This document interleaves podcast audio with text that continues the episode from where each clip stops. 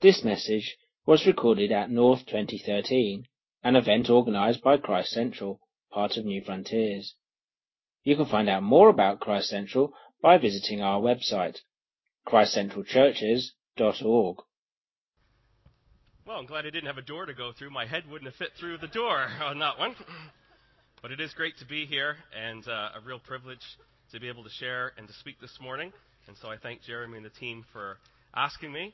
And certainly I bring greetings from our church in Fredericton. And uh, some of them are up right at the moment who are praying. Uh, it's about whatever, just after 7 back home. I don't know if anyone at Reese's church is up praying.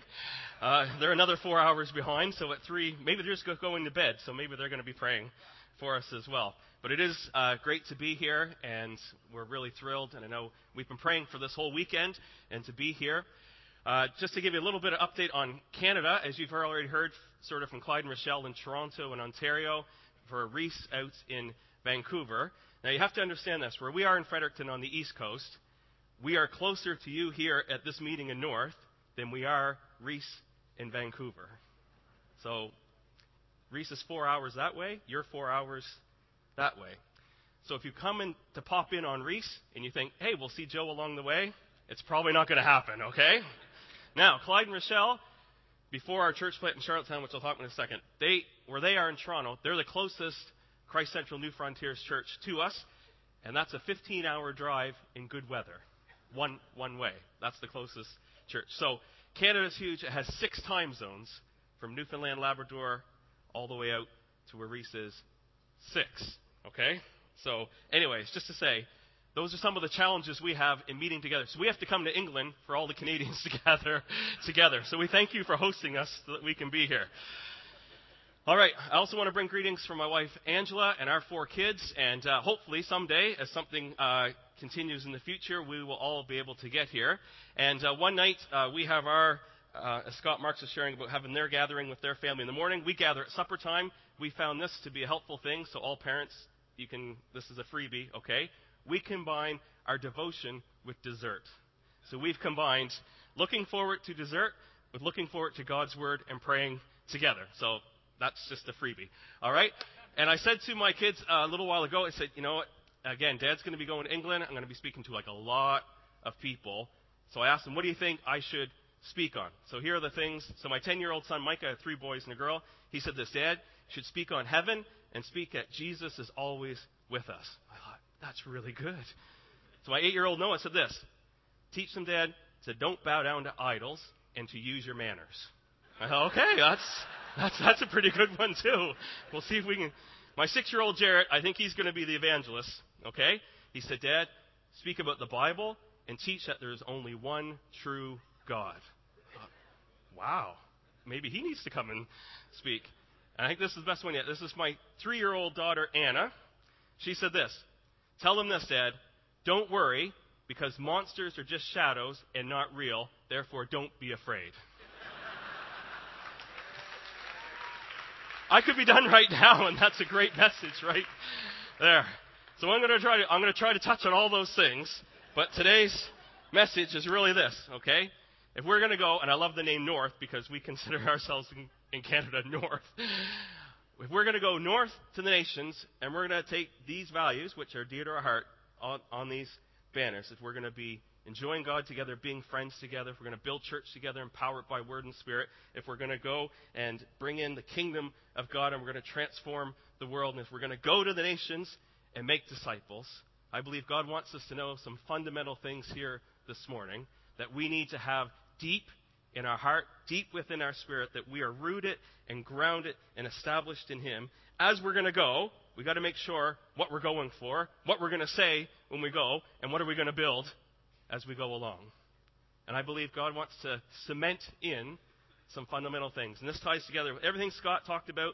This ties together with Adrian last night. So if you're here and you're a Christian, you were just a Christian last night, and maybe this is your first message after being saved last night, this is a great message for you. Okay? This is a great one for you to hear right away. And if you've been a Christian for 50 years, this is a great message for you as well. Okay? And we're going to set the platform for what Jeremy's going to speak tonight as Jeremy comes and talks more about the presence of God. So I'm going to be speaking from Jesus' commission to his followers, and I'm also going to just try to bring, try to earth it some, just in a bit, in our experience in Fredericton and some of my own personal experience. So if you have your Bibles with you, Matthew 28, last chapter in the first book of the New Testament. Jesus, just to set the context, and it goes, again, perfect with what Adrian was talking about last night. Jesus is about to return to heaven. Okay, he's died on the cross for our sins. By God's power, he's been resurrected from the dead. He's appeared to his disciples. He's about to ascend back into heaven. He's giving this commission to his disciples. And this is where we pick up the story. So, resurrection has just taken place. That's really important. And I'm just, for the sake of time, just going to read the last few verses, beginning at verse 16 of Matthew 28. Now, the eleven disciples went to Galilee, to the mountain to which Jesus had directed them. And when they saw him, they worshipped him, but some doubted. I love the honesty of the Bible. And Jesus came and said to them, All authority in heaven and on earth has been given to me. Go therefore, make disciples of all nations, baptizing them in the name of the Father and the Son and of the Holy Spirit, teaching them to observe all that I have commanded you. And behold, I am with you always to the end of the age. What a great commission. But I want to start out with some foundational things that I know, I believe God wants to speak and earth in today. As we talk about mission, we need to have some things really solidified that we know our starting point is this. We need to receive things from God first before we go to give away. So the first thing we're going to talk about is all about what we receive from God before we go for God. And the first thing we're going to talk about, I'm going to use three illustrations, and they're all found, hopefully, in your wallet or your purse. Okay? So this is, I want you to remember this, because every time you pull out these things out, I want you to remember this message and this truth. Okay? So the first thing I'm going to pull out is my ID. Okay? So here's my ID, and hopefully all of you have that in your purse or in your wallet. And what's ID for? It's all about your identity. And the question I want to ask first thing here this morning is what is your identity? Who are you? And it's one of those universal questions, isn't it? Like, who am I? And it's one that we all try to figure out. I don't care what background you're from. We all sort of ponder that. And all around the world, people are trying to figure out who they are. Who am I? Before we get to what am I about, it's like, who am I? That's a great question. And we try to answer it all kinds of different ways, don't we? So, you say, Joe, who are you? I'd say, I am Canadian. So we sometimes define our identity by where we're from, our nationality, maybe our ethnic backgrounds. Okay, that's one way. Some, a lot of times we do it, what do I do? So we meet someone, happens every time, right? Yeah. For me, it's kind of funny because I'm a pastor, so I try to hold off on that one as long as I can when I'm on the airplane, because as soon as I actually tell them what I do, they usually stop asking questions, okay? But what do you do? I'm a pastor, I'm a, I'm a whatever it might be. That, that can be your identity, okay? Here's a big one sports. Now, you've been quiet so far, but I'm going to mention a few names, and I'm sure I'm going to get a response. Okay? A lot of people identify themselves by their sporting team. Okay? So, I might say Man City. I might say Man United. I might say Newcastle United. I might even say Sunderland. I said I might even say Sunderland. Newcastle United Sunderland. Yeah, I didn't get as much as response on that one uh, as I thought it would. You're, be- you're behaving yourselves. Okay, another one, especially in our day and time, people define themselves by their sexuality. So that's the first thing you ask people, that's the first thing they tell you. Kind of a strange one, but that's a big one in our day. Sometimes people define it by maybe their religious affiliation. I'm Catholic, I'm Protestant, I'm an atheist, agnostic. Okay? And here's the thing whether you realize or not, you have advertising companies and people watching you on Facebook and billions of dollars being spent to conform you and to try to mold and shape your identity into being a follower of something. So, are you a follower of Nike or Adidas or Reebok? Coke, Pepsi. You can go through. And you don't realize the amount of stuff that's coming at you through all kinds of different ways to mold you and shape you into an identity that's based on worldly things. Now, if anyone struggles with identity, okay, I've got a couple. I've got two good reasons. Okay, the first reason I'm going to tell you, I never had an issue with until I actually came to England. So it's your fault. Okay? Because I actually grew up in the province of Nova Scotia in a little place called Pugwash. Oh, you were laughing way too hard on that one. Now in Canada, I say that nobody is saying. I came to England, everyone's like, Pugwash. So I got Captain Pugwash the rest of the time. Okay. Oh man, I had enough identity issues, let alone add another one to it. Because as I mentioned, my last name is Crummey. So growing up, I love sports. I would pick my sports teams based on this.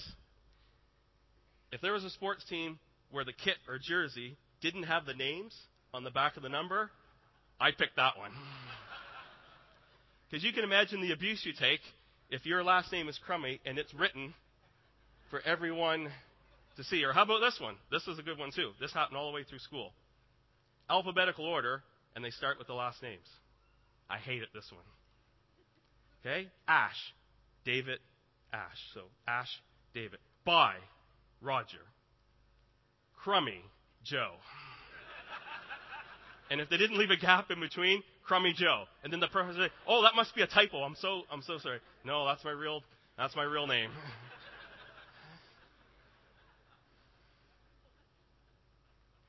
now, here's the thing. I think if we're honest with ourselves, wherever you come from, whatever your last name is, whatever your background, you've been either pressurized in, in trying to identify with something here on planet Earth and the world we live in, or you've been hurt in some way, or bullied in some way, or something. You remember Adrian's story last night? With the girl, the 15 year old, they wrote all the stuff on the chalkboard. She turned around. That imprinted, that changed her identity, didn't it? Now, here's the important thing we have to understand we've got to stop looking at the world for our identity and actually what people say about us. And here's a fundamental truth that every one of us need to know. We need to receive our identity from the living God. We need to receive our identity from what God says about us. Because here's the things God says about us, okay? Adrian went over sort of what we are apart when we don't know God, when we don't know Jesus. We're really lost, aren't we? We're, we're dead. We're separated from God. And he went through that last night. But the good news is this God made a way through his son Jesus Christ for us to be restored, if you remember that picture last night, to be restored with our Father in heaven. And as soon as we're restored with our Father in heaven, things change. Your identity changes. So, like I said, you might be a Christian just for what, over 12 hours? This is true for you. Your identity has changed. This is what we read in God's Word. Here's one of them 2 Corinthians 5 16 and 17. The Apostle Paul writes this regarding becoming a Christian. So from now on, we regard no one from a worldly point of view. So if you're a Christian here this morning, we got a different set of lens on now to re- as we look at anyone. We don't regard anyone from a worldly point of view. Though once we regarded Christ in this way, we used to think Jesus was just a swear word, whatever, someone in human history. That's how we used to think.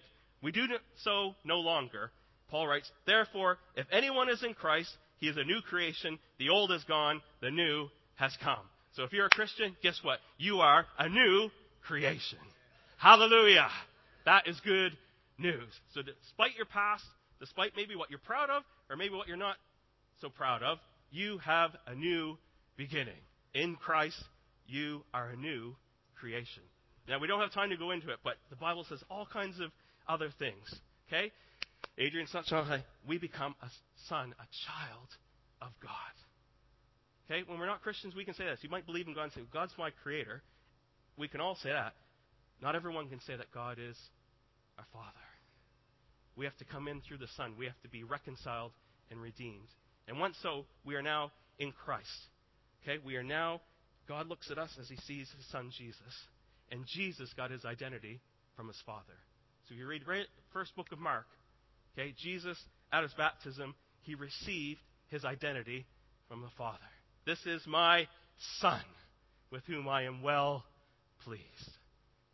Because Jesus heard a lot the rest of the way. Some people said he was this, some people say that. He knew who he was because he received it from God. And we need to receive our identity from God. That we're a new creation. That we're a son of God. That God is now our Abba Father.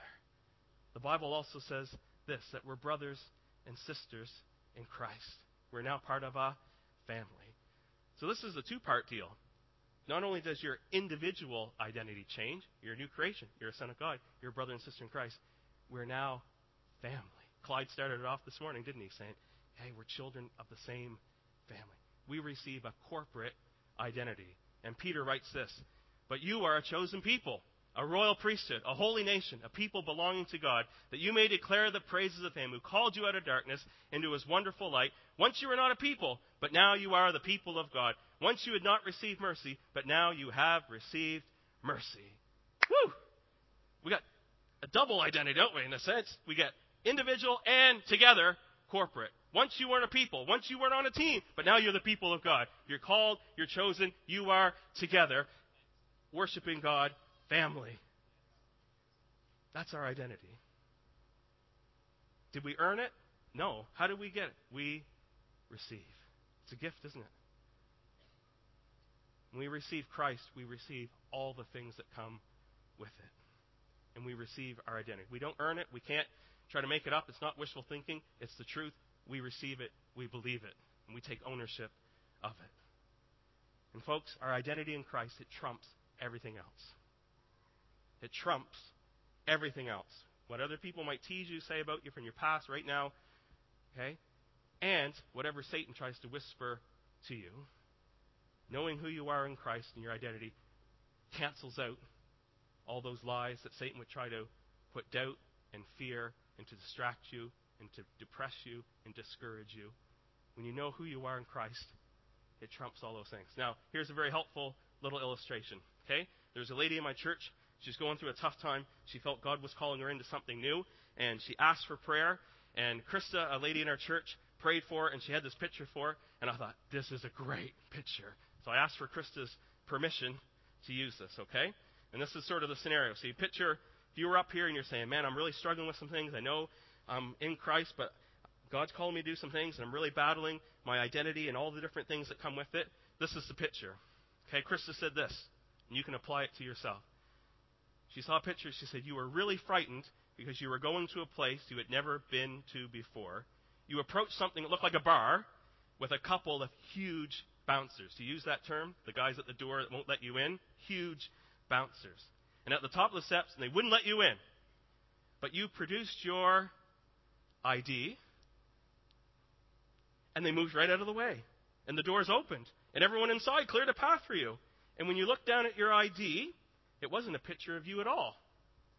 It was of Jesus. He is your identity. He has your back, but He also leads the way. And even in dark places, His name is feared, and His passage is sure. Whoa. When you pull out your ID from now on, you look, it's Jesus. Okay? He's your identity. So I don't have to be afraid of Crummey Joe anymore. It's Jesus. That's my identity. And guess what? I'm included with you. Even though we're from different nations, all those things, we're brothers and sisters in Christ, the same Holy Spirit. We are the people of God. We are the body of Christ. So important. We receive our identity from God. The next big question is this. So, who am I? We receive our identity.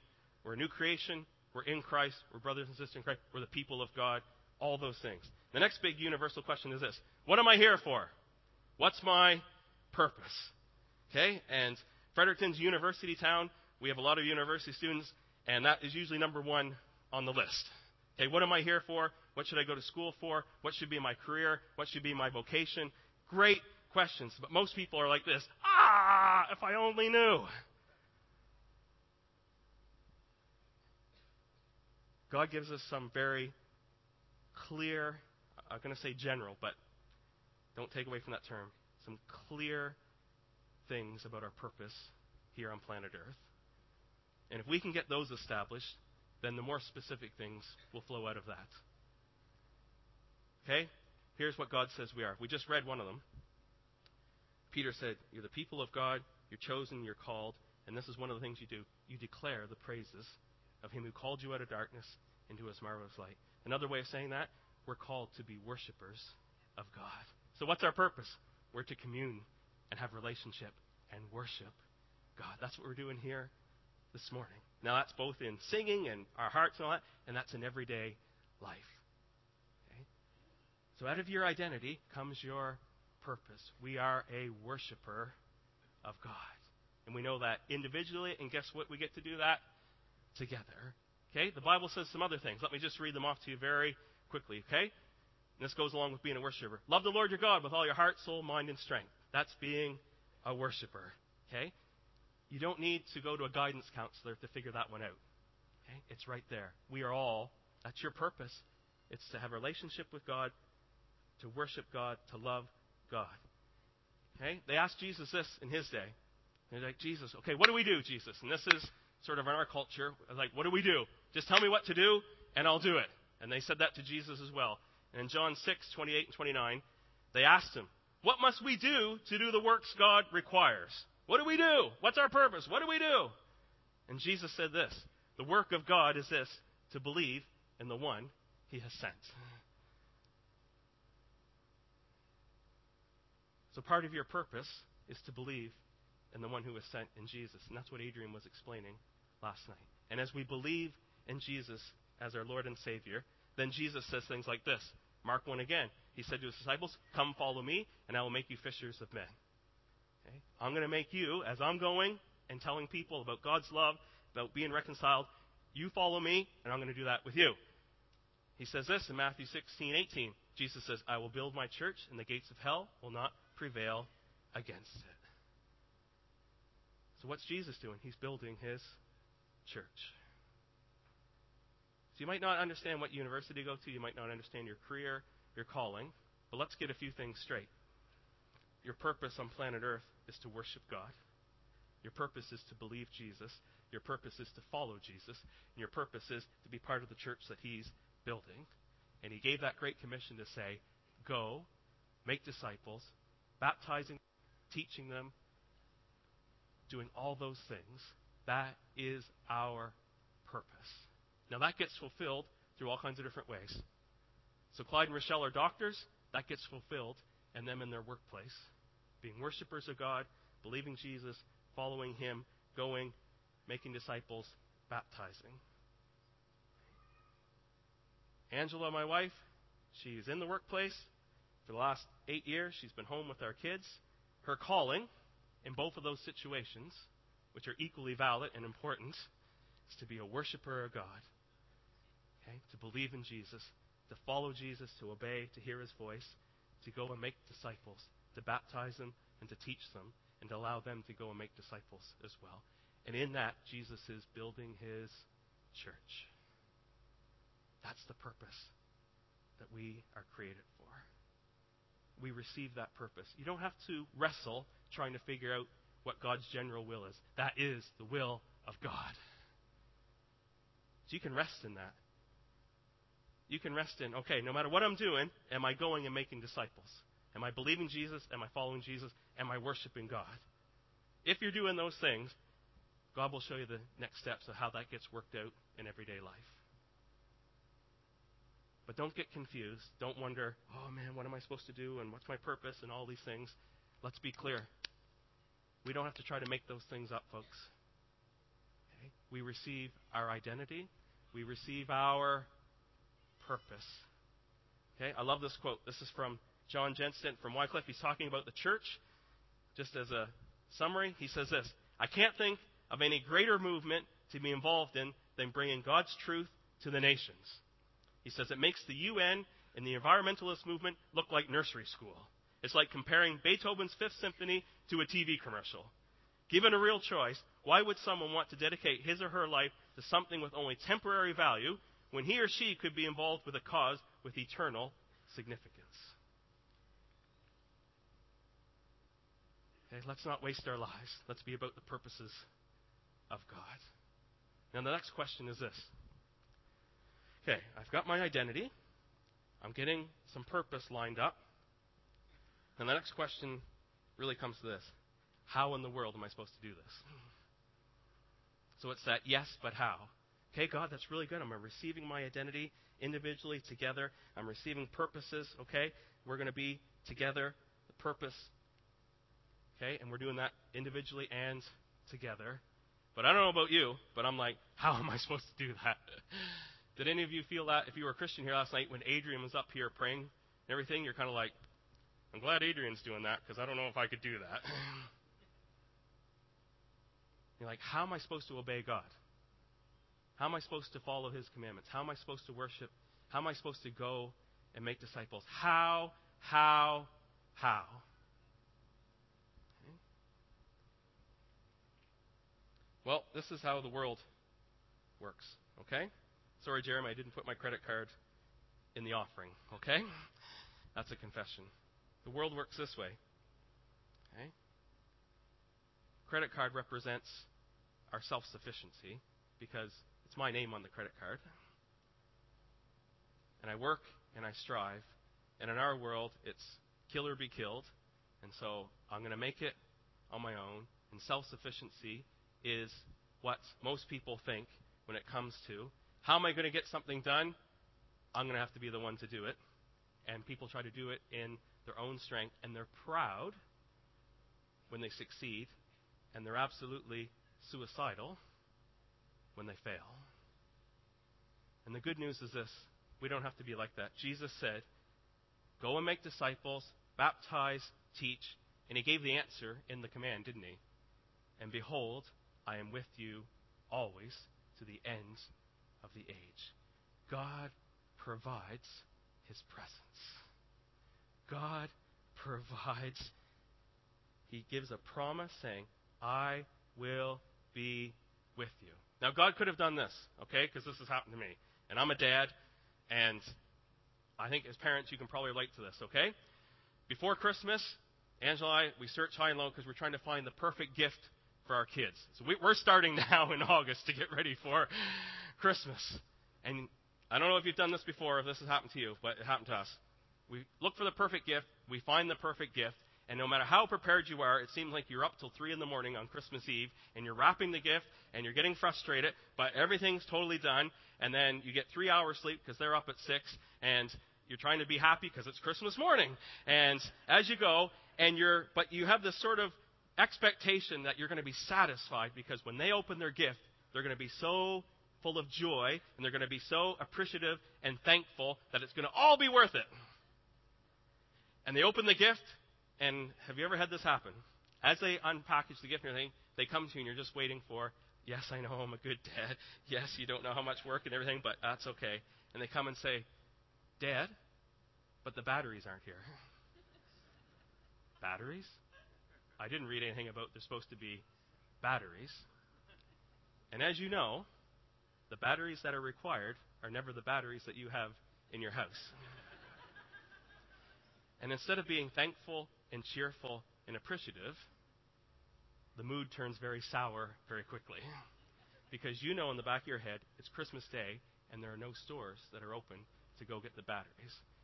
But out you go, usually in a snowstorm, to the convenience store where the price of batteries are 10 times the price they are anywhere else. A few of you are relating to the story. And back you go because the gift that you gave needed batteries for it to do what it was made to do.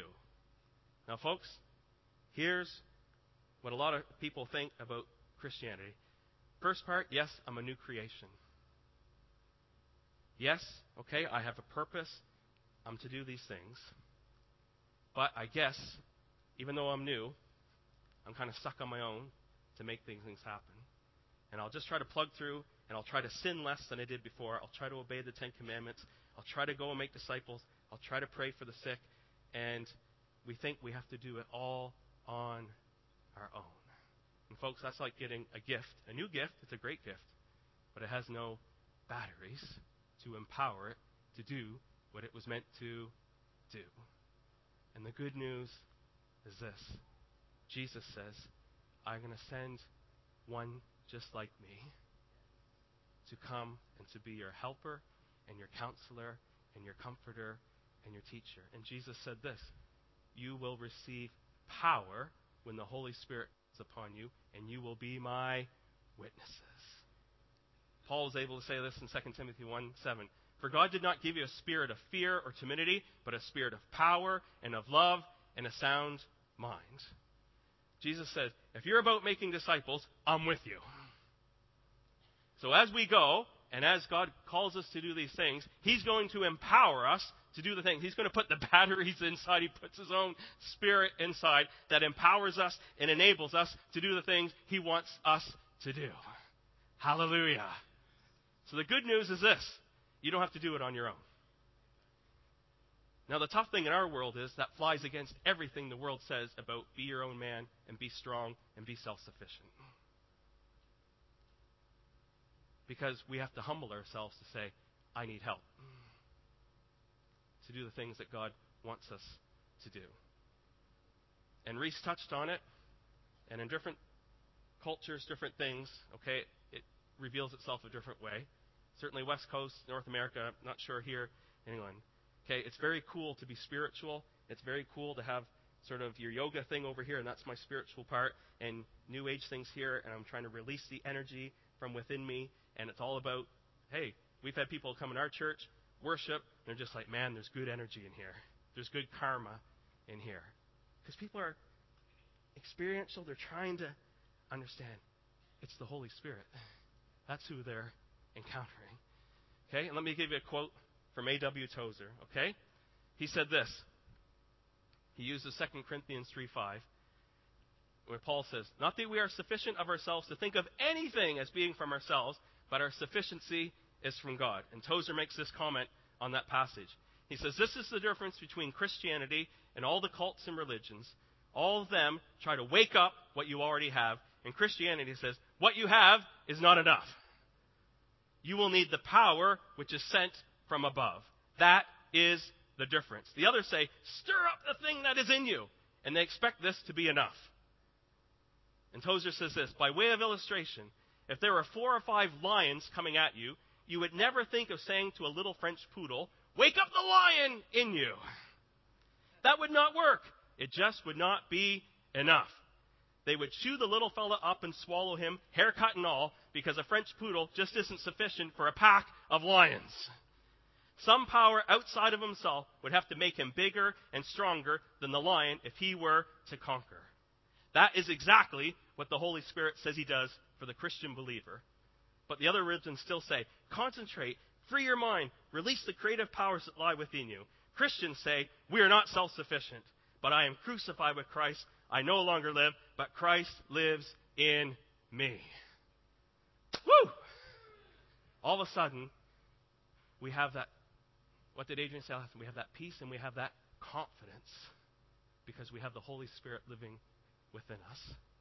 That now I know my identity, now I know my purpose, but I'm empowered to live out my identity and my purpose. And the great thing is this, and Jeremy's going to speak on this tonight, so I'm just doing one little thing because he's going to expand it, okay?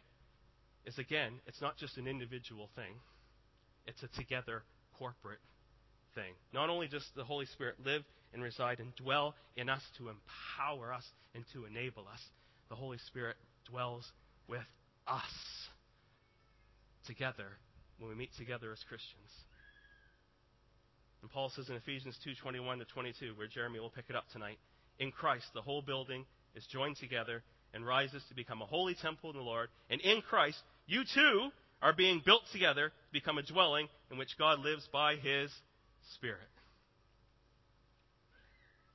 So, individually and together,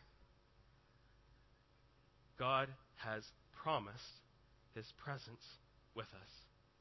Okay, he promised it with Joshua, Moses, Joshua, all that New Testament. Jesus said, I'm going to be with you always to the end. As you go, I'm coming with you. But I won't be with you physically, but I'm going to put my spirit, my eternal spirit, who's just like me, who's going to help you and enable and empower you, both individually and together. Now, here's the thing, okay? We have to receive those truths. We have to always rest in them. We have to make sure we are completely convinced and stay in those truths. That's the part we need to be sure of before, in a sense, we ever get going. You have to know who you are. You have to know what you're about, what's your purpose. You have to know how are you equipped to live out what you are. Now, briefly, as our time's going, I just want to share three things that we as Christians individually and together, okay, as we receive those things from God, there are some things we need to wrestle with. Okay, those first three, okay, you're not trying to make those up, you receive them. You receive your identity, you didn't earn it, it's a gift. Okay, you receive your calling and your purpose from God. You don't create it yourself, it comes from God. You receive the Holy Spirit from God. These things we need to wrestle with. And I'm going to share three things briefly. First thing we need to wrestle with, okay, and I promise you, Kevin saw my notes before this weekend. I did not steal this from Scott Marks, okay? But two of the things he mentioned are the same two that I'm going to say. And I said to Jeremy, should I change them, or do you think really God wants to emphasize? Because we didn't compare notes. And the first one is this Jeremy said, stick with it. We're going to stay with it. These are the things we wrestle with. First one is we wrestle in prayer together. Jesus prayed. Morning, night. He prayed so much and was so different in his prayers, the disciples were like, Jesus, you got to teach us how to pray, man. And he did. We see in the New Testament, New Testament churches prayed. When persecution broke out, what's the first thing they did? They gathered and they prayed together. And the building shook. Okay? Peter's in prison, the New Testament church, but they prayed together. We see the power of prayer. Paul prayed. His letters are filled with prayer, prayer, prayer, prayer, prayer, prayer, prayer. Okay? Terry Virgo prayed. Still praying. Okay? And as a model for our movement of prayer, Jeremy and Ann pray. One of the most impressive things, okay, Reese is being quite humble because you hear the stories, but you don't hear all the hard work in the last two years. And Reese gives us an update every week to our church because we're connected. And the first thing Reese every day Sarah and I prayed every day. Reese, I prayed. That's the first thing every entry in is they prayed first before anything else comes. Okay? Now, I don't know about here, but I can tell you this. In North America, if you look at church websites, if you look at their bulletin or the newsletter, anything like that, to me, the biggest gap in doctrine, theology, everything is this very rarely will you ever see anywhere any mention of prayer. Now, you might pray in your small groups. You might pray, you know, men together, women together. Those are all legit. But what's missing is this there's no prayer meeting. It's the number one thing that gets chopped off in churches in the calendar of things.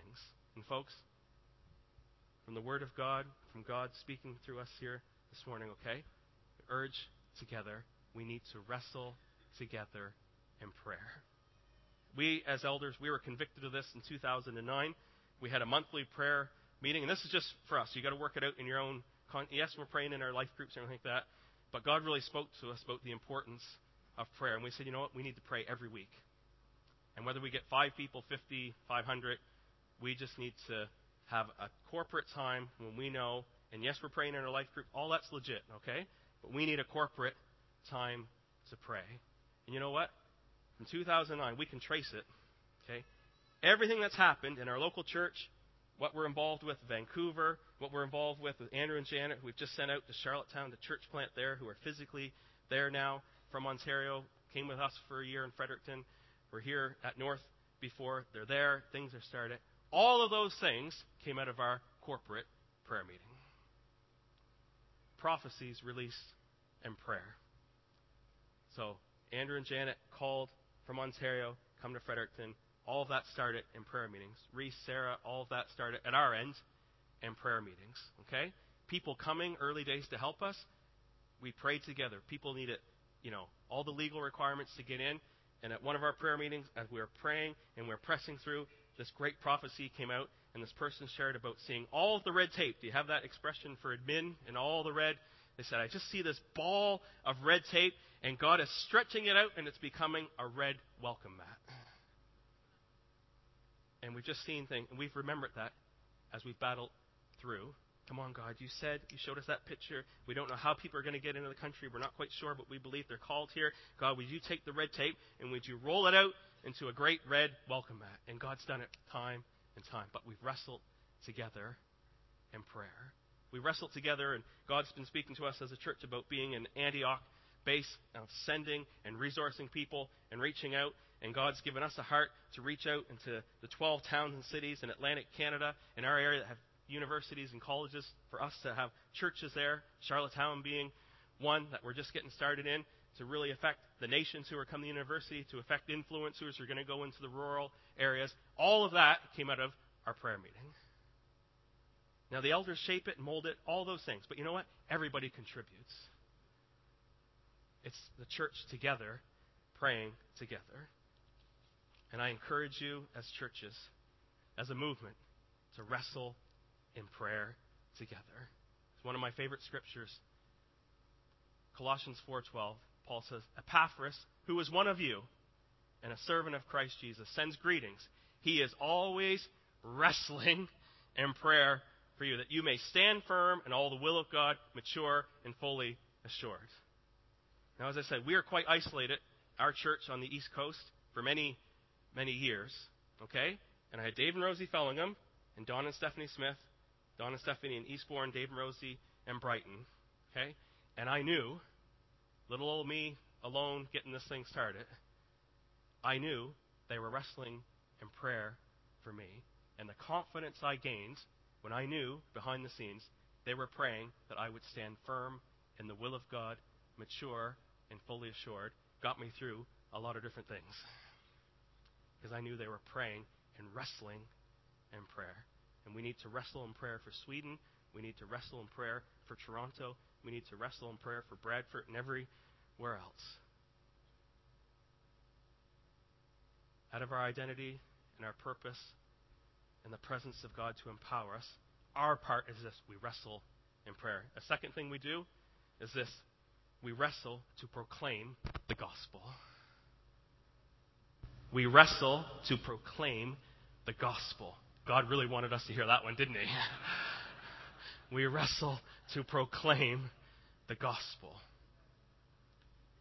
Now, that takes on many different forms. Adrian, last night, that was one form of wrestling to proclaim the gospel in a way that people can understand, that's relevant, and it connects where people are at. That's one part of it. But I'm talking about in every form. So if you're into narrative preaching, you're into systematic preaching, they're both valid, but at some point, make sure you're wrestling to proclaim truth in the gospel. We need to wrestle in proclaiming truth just in our daily lives. Who do you start with? You start with yourself. Okay, each one of us needs to be wrestling at proclaiming the Word of God, first of all, to me. And from there, I need to be wrestling and communicating God's truth in all the different forms with my kids and my family. I can't leave that just for our kids' workers, okay, or for North, ever. I got to be doing that in my own home. I need to be wrestling to proclaim the good news of the gospel and what it is to be a follower of Jesus to myself and then to my kids and then to my neighbors. And again, I'm not quite sure what it's like here, but this is certainly where we're from. Okay? It is politically incorrect to proclaim, okay, that there's one way to heaven, that there's one God, that Jesus is the way, the truth, and the life. And very, okay, over time, you forget and you cannot even realize that you can get very shy and you begin to wonder, well, you know what? Maybe there are other, you know, maybe we're all talking about the same God. All roads do lead to heaven. And very quickly, the society that we live in, and you kind of think, well, you know what? I'll proclaim it in church, but I won't proclaim it out there. So if people want to come in here, then, but I won't share it where I'm going, in my workplace, in my sports teams, my drama team, whatever it might be. And folks, we need to wrestle to proclaim the gospel to ourselves, to our families, to our neighbors, and of course, for those who are preachers and teachers, we have this great responsibility to correctly handle the word of truth. Let me just remind you quickly, okay, of a couple of things. Romans 10 faith comes from hearing the word of God. Okay? So somewhere as we're sharing our stories and all that, absolutely, we got lots of connection points, but at some point we gotta the the word of God has to come into play. Because faith comes through hearing the word of God. 2 Timothy 3, knowledge for salvation comes from the word of God. Hebrews 4, the word of God is living and active. Paul said the word of God is like the sword of the Spirit. We have to wrestle to proclaim. And that's proclaiming signs and wonders, healing, all those things. They're all wrapped into those things. Last thing, because I know time's going. Okay? Let me just read this prayer from Paul. It's such a good one. He says, Pray also for me. This is Ephesians 6 19. I pray this one for me all the time. Pray also for me that whenever I open my mouth, words may be given to me so that I will fearlessly make known the mystery of the gospel. Last thing, okay? We need to persevere. We need to wrestle to persevere. Jesus wrestled to persevere, to do the Father's will. And if we're obeying Jesus and we're following Jesus, and as we're planting churches and we're trying to establish churches, as we're going to new nations, as we're learning new languages, as we're in new cultures, and all these different things, we're going to have to wrestle to persevere because many times it's going to feel like, let's just give up. Why are we even doing this? It's not even affecting anyone. Let's just throw in the towel. Let's be done, and let's do something else. And discouragement and attack and persecution all come our way, and we get depressed and discouraged and all these things. And we have to wrestle to persevere. Okay? Now, I've had that in my own life. Okay? We just don't have time to get into it, but I've had personally, okay, and I shouldn't be a big deal, okay, because other people in, in the world are getting persecuted and losing their lives. So I feel a bit embarrassed even to share this. But in our context and culture, okay, blogs written against me, newspaper articles against me, in the press against me. And I don't care what anyone says, those things affect you. And you have to wrestle through to persevere. It's easier now, but if you had me here 10 years ago, okay, I'm, I'm just a little guy from Pugwash. I'm in this little church of, sorry folks back home in Fredericton, of misfits, okay? And it's this little group, and we have nothing established, and we have nothing to brag about, and we have no track record, okay? And I had to battle is my identity in that, or is my identity in Christ? Am I called to do this? Am I called to go and make disciples? Is that my purpose in life? Then, if it is, we're going to persevere. Is the Holy Spirit really with me? Then we're going to keep going. You might have this happen, okay? I had this happen last year.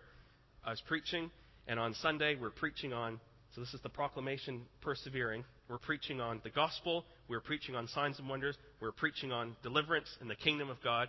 And it's one of those seasons in life where a lot of people are getting set free from demonic influence, and all heaven was breaking loose. Guess what happened on Monday morning? Okay, this is where you have to persevere. Nothing came against me,